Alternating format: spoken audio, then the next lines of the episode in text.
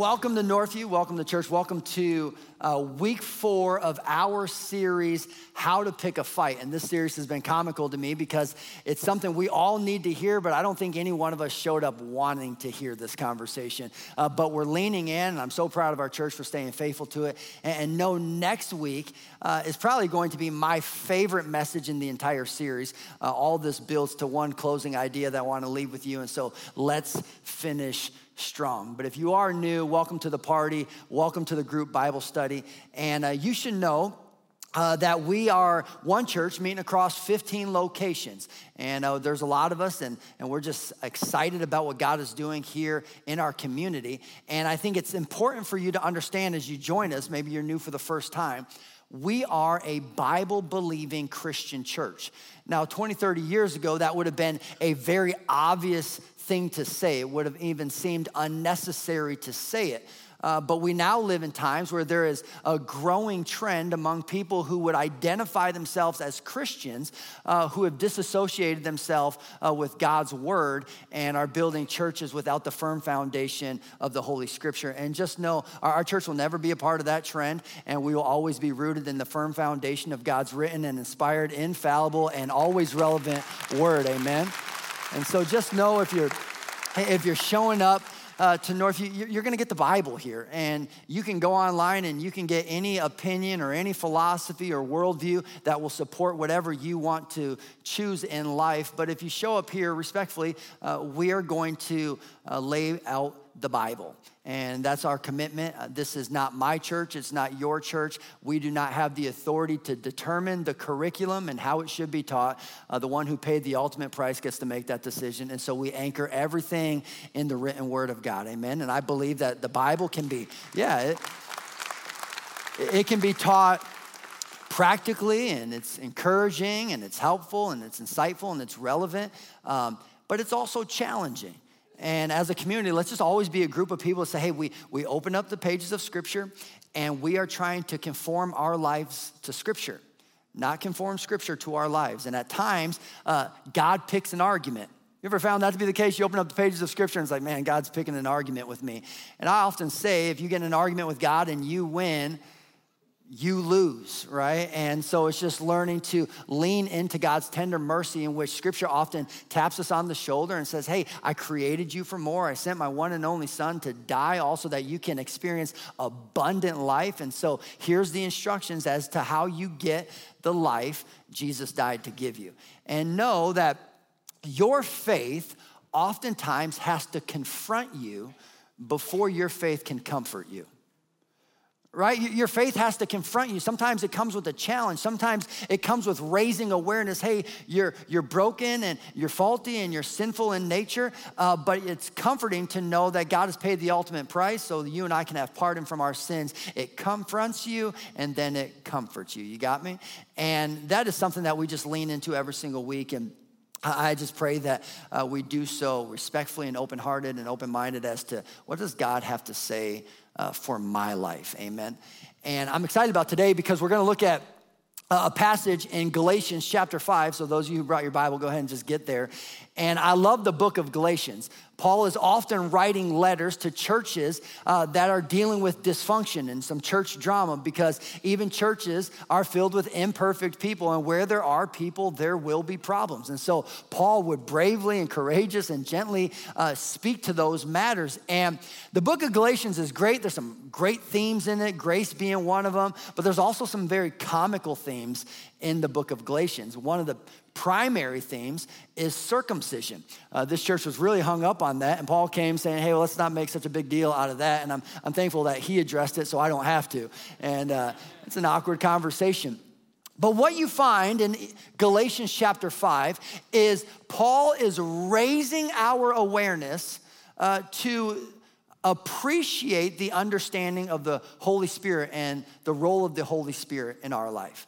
If you're not a Christian and you're new to this conversation, just know that we believe in one God who exists in three persons. This is known as the Holy Trinity, and it is mysterious and it is hard to fully explain, but that does not make him frustrating. That makes him fascinating. And so we lean into the mystery of our God. But know this there's this tendency among believers uh, to really affirm God the Father. We like this idea of God our Father. We like this idea of God the Son who came suffering and paid the ultimate price on the cross. But sometimes we're weirded out with conversations regarding the Holy Spirit. And so we oftentimes set that one aside and we diminish the role. Uh, a lot of times we completely overlook the role of the Holy Spirit in our lives. And, and just know this uh, if you do not br- embrace the Holy Spirit and the Holy Trinity, uh, you are unknowingly an unbeliever.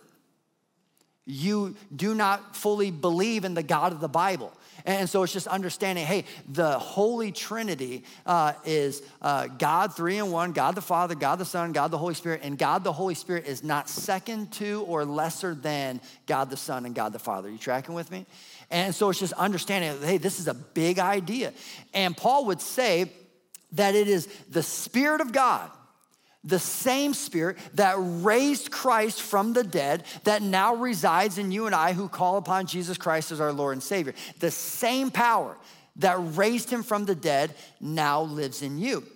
And as he's teasing out this idea, he is raising our attention to think about what it would mean to crucify our flesh and to begin living by the Spirit, to crucify the flesh and to begin living by the Spirit. And he's raising these two to the surface because every single one of us, if we're gonna live a life for Christ, we're gonna have to figure out how do you discern between the flesh and the Spirit. And I wish it was as easy as the cartoons we watched growing up. Remember the cartoons growing up? There was like a devil on the right shoulder and an angel on the left shoulder. I, I, wish it was that easy because it would be easy to say, well, of course, that's the devil speaking. I'm not going to agree with this guy, flick him off the shoulder, go with the angel, right? Uh, but a lot of times it's, it's trickier than that. And so every single one of us leans into this tension of how do I determine what is my, my flesh and my broken nature thinking, desiring, and trying to accomplish? And what is the Spirit of God at work in my life trying to accomplish? And the question will be, well, well, how can you tell the difference? And Paul's like, well, I'll clarify some things for you. Let me add some specifics to it. And so he says this in Galatians chapter 5. He says, the acts of the flesh are obvious. They're, they're plain as day. Like you can see this in plain sight. They are obvious. They are sexual immorality. Someone say, uh oh. All right, we're, we're going there. Impurity and debauchery idolatry, witchcraft, hatred, discord, jealousy, fits of rage, selfish ambition, dissensions, factions, and envy, drunkenness, orgies. My goodness, he's just laying out the list. And the like. And I warn you, as I did before, that those who live like this will not inherit the kingdom of God. And so, Paul's like, all right, let's talk about the flesh and the spirit. Because as you get into relationships, these two things will come to the surface over and over and over again. And you're going to be faced with the temptation to lean towards the flesh. And he's saying, but God is calling you to live according to the spirit. And he says, the flesh, well, those tendencies are obvious.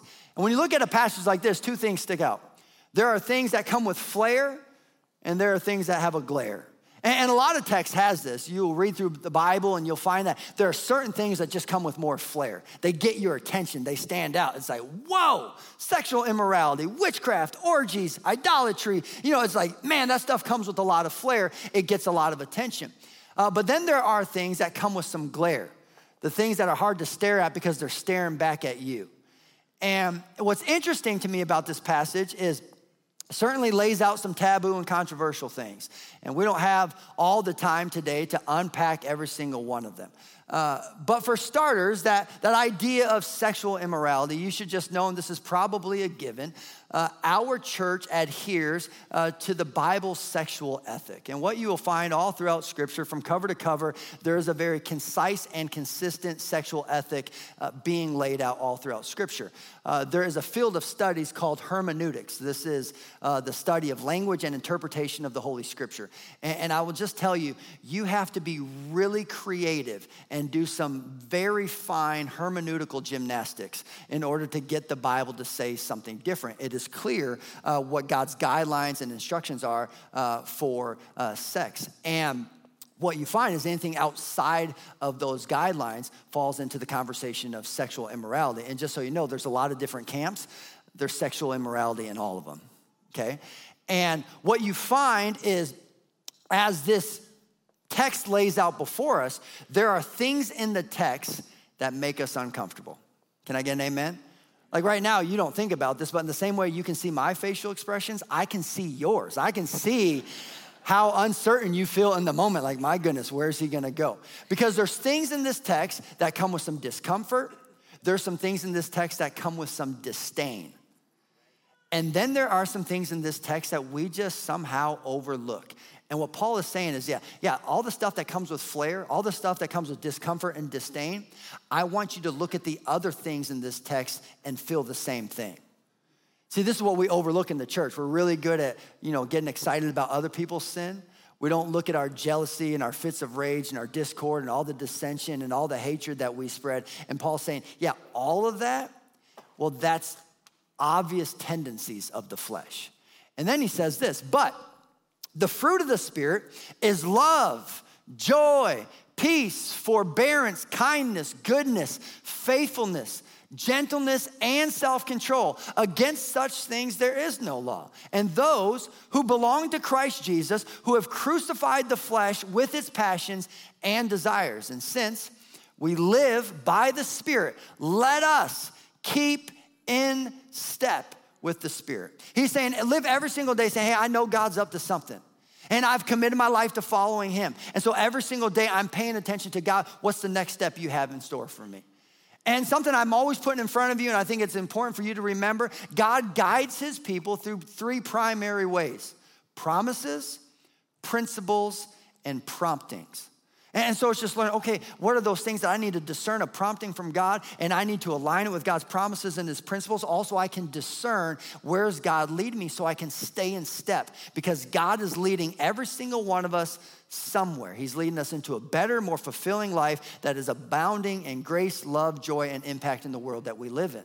Because here's the beautiful thing about following Christ Jesus not only makes life better, I mean, when you follow Christ, it comes with a grace and robs you of your shame. When you follow Christ, it comes with a peace that surpasses understanding and a joy uh, that is hard to articulate. It comes with the power and an assurance of His presence. It comes with a purpose for living and a home in heaven. Jesus makes life better.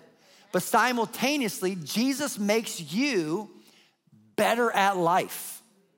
There's this instruction of before you realize it, like, hey, the better I get at following Christ, the better I get in my marriage, the better I get at raising these kids, the better I get at building this company, the better I get at enduring suffering and managing my finances, the better I get at serving the world around me and making a difference. Jesus makes life better, puberty, and Jesus makes us better at life. And it's just learning to lean into and say, hey, I'm, I'm staying in step with Jesus. And it's amazing to me because in this, Paul puts before us two very contradicting views of behavior and what God's desire is for our life. Hey, here, there's this way. This is living according to the flesh. So there's a lot of flair and glare over here. Uh, and then there's this way, and this is living according to the Spirit. And what we find is, folks, character development, it requires a choice. So, for those of you who are raising children, you just got to understand character development, it requires a choice. And sometimes we, we get the temptation conversation wrong because temptation is not only an opportunity to do bad, Temptation is an opportunity to do good. And so when you step into relational tension and conflict, there comes this opportunity. Hey, I can respond in the flesh or I can stay in step with the Spirit. This is an opportunity. And the more I choose to stay in step, the more God can shape my character and develop me as to how He sees fit. But just know that this is a lifelong journey for every single one of us. And it makes me think of sports. I grew up uh, watching ESPN every day, every morning. Anyone else wake up? The soundtrack of your life was da na da na na. Like that was what I woke up to. And one thing I miss about ESPN in like the 80s and 90s is when they would show the highlights. At the end of the highlights, they would put on the screen like the full box score. Do you guys remember this? Like the full box score, rebounds, assists, shots, all misses and makes, all these things. And now you maybe get a couple statistics of the star players and I've been talking to my kids a lot lately about box scores. A lot of times, what makes a player great and effective on the court never shows up in the highlights on ESPN. If you really want to appreciate the game, you have to pay attention to the box score. Because if you turn on ESPN, you're gonna find out who got a technical last night and who got in a fight with one another and who got a dunk and who had a blooper. Uh, but there's a lot to the game that goes overlooked, and a true person of appreciation for the sport pays attention to the box score. And I say that because uh, I think a life living according to the flesh ends up in the highlights. That's the stuff that gets attention. But a life uh, according to the Spirit, well, it's kind of lived out in the box scores. Uh, a life of faithfulness is oftentimes just honoring God in the daily mundane things. And it's the things that oftentimes get overlooked, but it is the things that set us apart and make us effective in the game of life. And one way of thinking about this is the spirit is counterintuitive, and the flesh is counterproductive, and the choice is yours. Which would you rather have? Would you rather have God come to you and God prompt you in ways that run against the grain of your earthly wisdom? Or would you rather give yourself over to the flesh in ways that run against the grain of your well being? One is counterintuitive and one is counterproductive. And scripture is inviting us to say, hey, whenever you bump into something where you and God disagree, side with Him.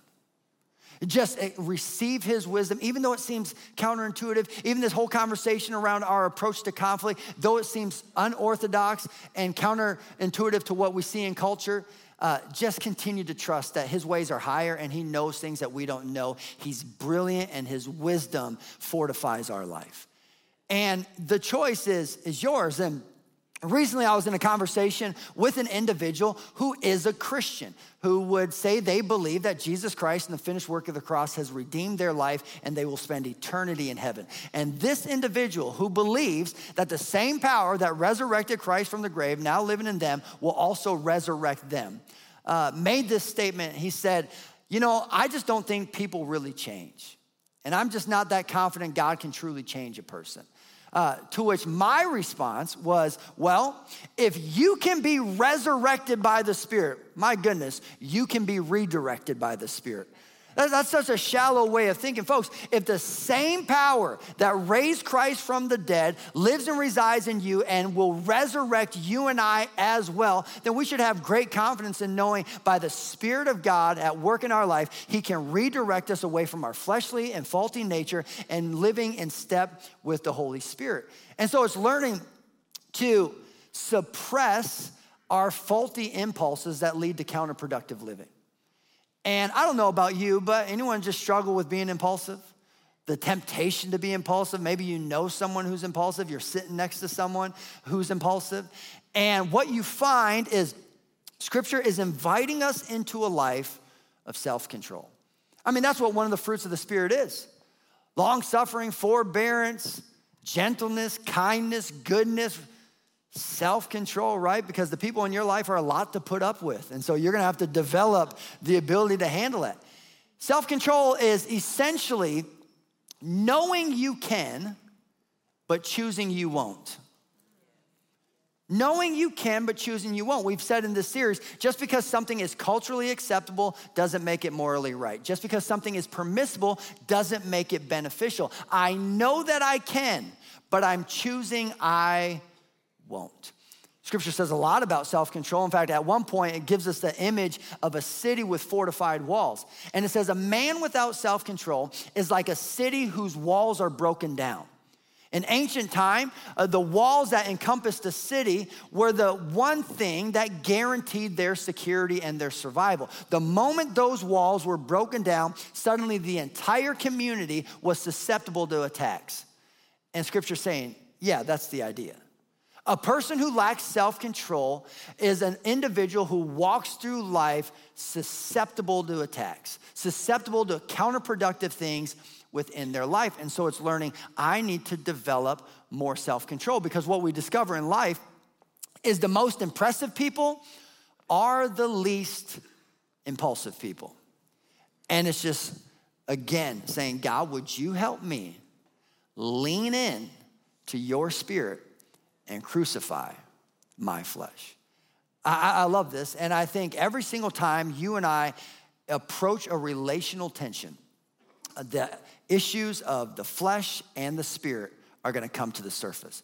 Because again, these two lists, they're very different. But the one thing they have in common is everything listed are relational dynamics, both on the flesh side of things and on the spirit side of things. These are relational dynamics. And what the Bible is saying is when you enter into relationship, as an imperfect person relating to an imperfect person, this stuff is going to come to the surface. There's going to be points of tension, there's going to be conflict. And what do you do uh, when that rises to the surface? Do you choose the flesh or the spirit? And how do you flesh this stuff out? And this is where I think most people uh, throw in the towel in the whole conflict conversation. I, I think this is where most of you, you've been tracking with me. Yeah, that sounds good. I see where you're coming from. But this is the part where most people would say, Yeah, I'm not on board.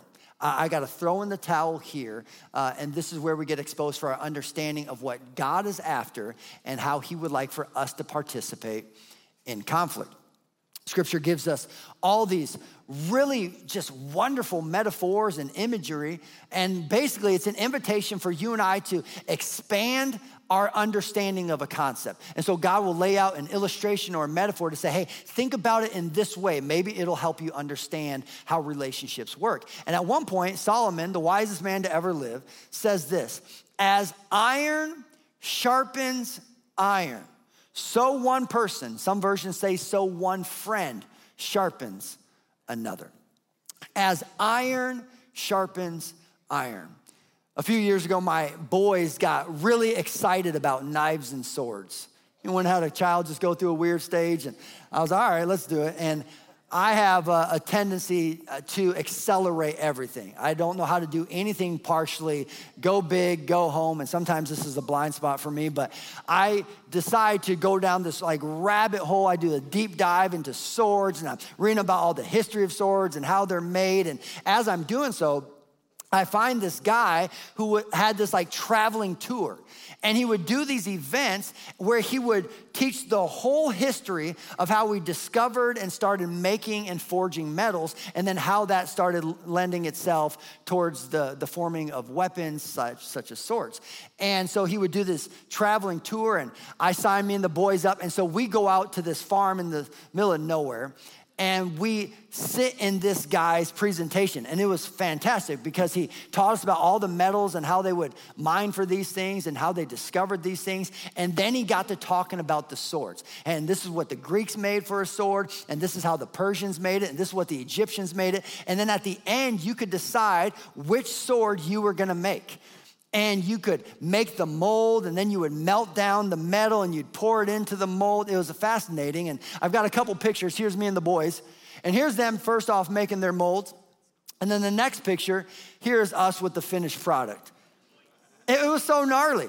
And what was amazing to me was how much work went into making a single blade.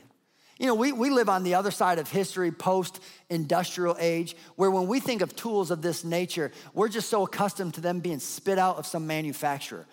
But when Solomon says, as iron sharpens iron, his understanding and appreciation for the process was so different. And while we were out there, it just amazed me how much time it took to even, you know, come to the metal, melt down the metal, make the mold, pour it into the mold, let it sit, and then the sharpening of that blade was a ton of labor and took a ton of time and effort. And it raises the question how does iron sharpen iron? This is the invitation that God said, hey, as you come into relationships, there's gonna be tension, there's going to be conflict, there's going to be this flesh and spirit dynamic. And it's similar to iron sharpening iron for you and I to approach conflict. How does iron sharpen iron? Here's some really obvious observations, but may fly against the grain of how we th- view things. First, there's contact. So, for those of you who are tempted to avoid issues, you can't do so. In order for iron to sharpen iron, two things have to come in contact. In addition to that, there's pressure. Hey, if you mismanage this conversation with your spouse, it's going to affect the whole family. If you mismanage this conversation with your boss, it's going to affect your career. There's a pressure on the conversation. In addition to that, there's noise. I mean, while we were out there grinding these blades, it was so noisy. And I think we have this unrealistic view of how conflict should play out and what it looks like and how it should feel. And just know there is noise. Now, I, I do think we need to dial it in, especially in the area of volume and tone. I think we're overdoing the yelling, and I think we are at times overly hurtful with our disgusting tones. And I would just say maybe something to consider is uh, lower your voice and raise your words. Don't raise your voice, raise your words. I think a lot of times where we go wrong is we have not taken the time to fully assess and understand why it is we think and feel the way we do, and then put actual language to it so we can, in a productive way, articulate where we're coming from to the person we're in conflict with. And so what happens is, is we get into conflict, and because we haven't done the hard work of developing our language around our issues, uh, we just resort to pushing it through with emotion and gusto. And he's saying, no, don't do that. Uh, but there is going to be noise uh, because even a whisper makes noise. In addition to that, there will be friction. I mean, you have two pieces of metal running against the grain of one another. This comes with friction. In addition to that, there will be sparks. And lastly, this requires repetition. Now, if I were to say to you, and I would have started out the series, and I said, hey, when you think of a relationship that is, it comes with pressure, it comes with friction, it comes with noise, it comes with sparks. You would think, well, that's that's a dysfunctional relationship. And scripture's saying, yeah, this is where you get it wrong.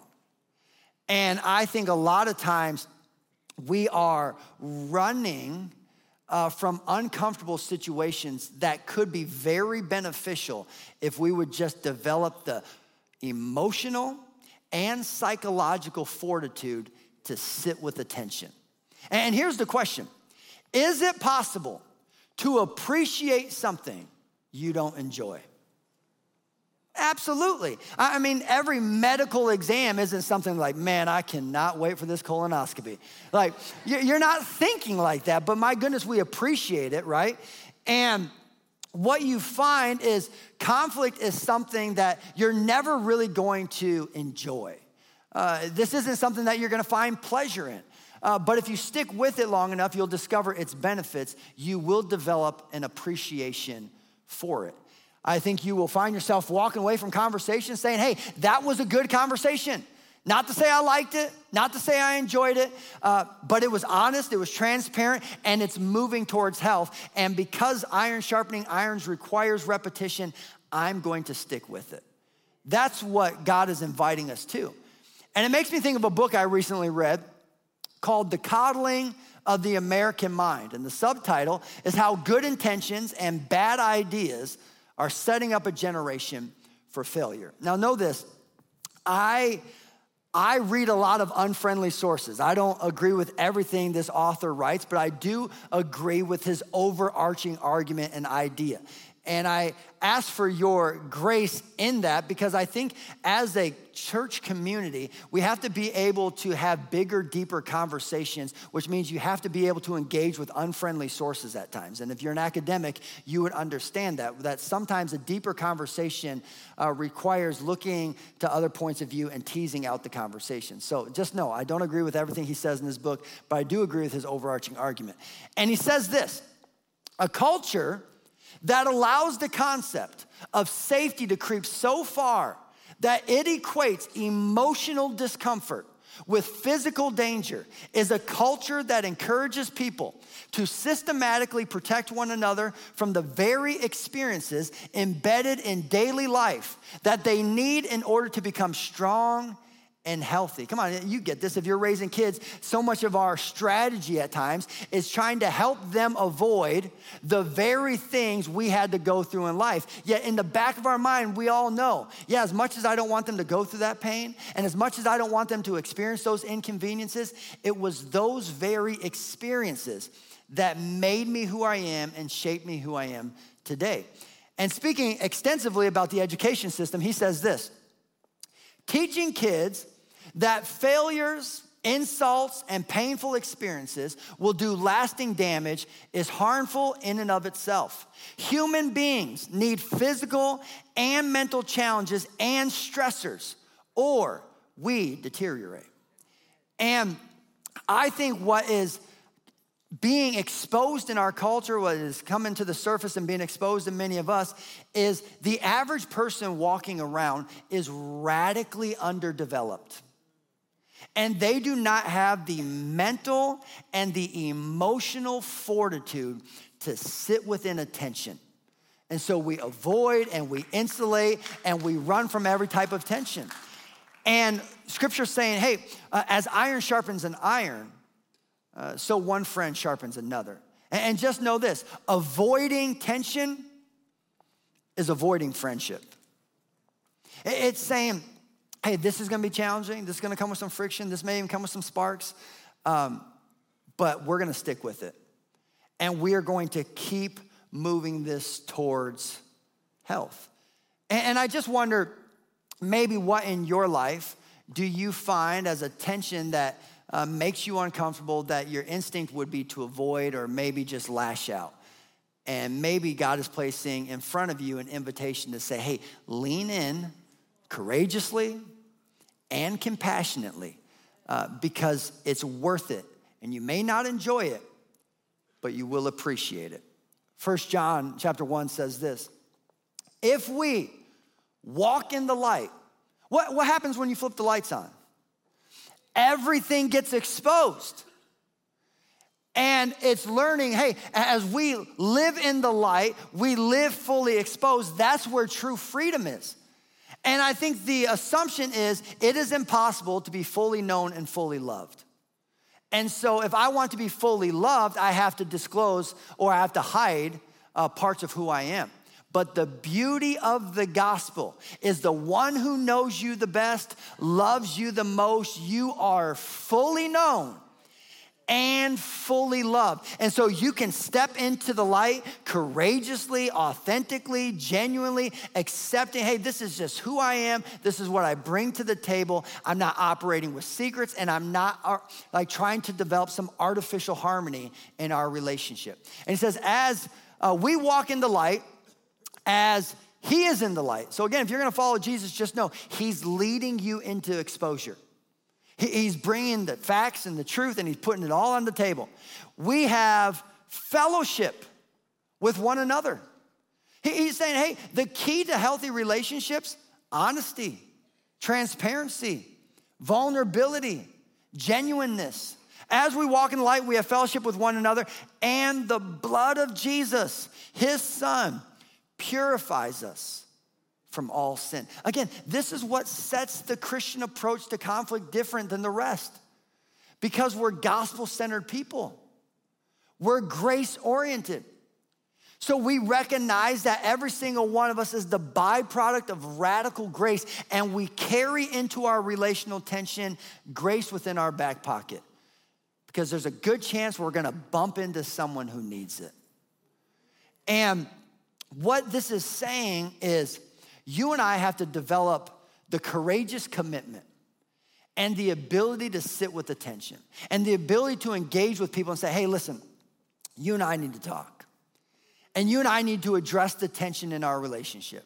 And chances are you have a laundry list of things you're upset with me about maybe some assumptions, maybe some unmet expectations. Maybe there's some grievances and some things that I've done to disrespect you or hurt your feeling. Maybe there's some things that I'm not even aware of.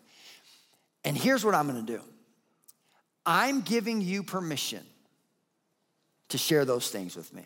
And just know, I already know what's gonna happen. It's gonna hurt my feelings a little bit, and I'm gonna have this temptation to latch out and to get defensive, but I'm giving you my word that I'm going to entrust your intentions and I'm going to fight the instinct to respond in the flesh. And I know that chances are what you're gonna share with me, maybe I need to hear. And I hope that I can earn your trust to maybe share with you some of my assumptions and some of my unmet expectations and some of my grievances. And maybe just maybe the things that I would share are also going to disappoint you, hurt your feelings. And, here's the deal one conversation isn't gonna fix it. And maybe we're gonna walk away from the coffee still with some questions. And maybe we're gonna walk away from this conversation still annoyed with each other.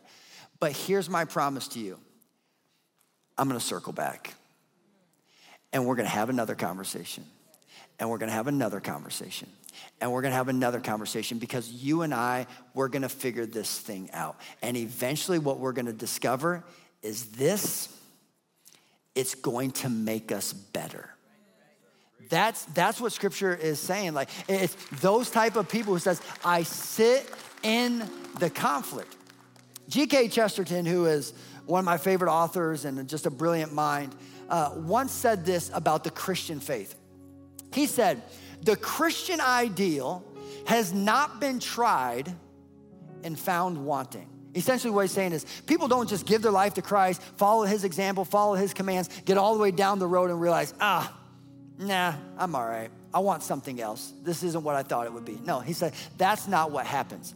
On the contrary, he says, it has been found difficult and untried the, the Christian ideal has not been tried and found wanting. It has been found difficult and left untried. That people come to Scripture and they see what God is putting in front of us and they're like, nah, that's too difficult. And here's the deal you're right. There's no way you and I can accomplish this without the Spirit of God. But the good news is we have that Spirit residing in us as a result of our faith in Jesus Christ. And that idea, it has been found difficult and left untried. Church, this is difficult stuff. But my encouragement to everyone at all of our campuses is let's give it a try. Because the people in your life, they're worth it. Your marriage, it's worth it the idea of having an adult friendship with your children at some point, that's worth it. Your company that you're leading and the coworkers you do work with, those are worth it. Your neighbors, your friends, it's worth it. And so, as people, we courageously and compassionately lean into conflict with commitment. This is gonna make us better. Because actually, that's really our only two options bitter or better. And it's just saying, all right, God, whenever tension arises, I'm not gonna bat a thousand. I'm not always gonna get it right. But help me start falling more towards the spirit, not to my flesh. And help me start understanding the difference between being emotionally driven and spiritually led. Oh, that's a weighty idea. Write it down. There's a big difference between being emotionally driven and spiritually led. The acts of the flesh are obvious. Let me be a person of peace and joy, patience, gentleness, goodness, kindness, self control. Amen.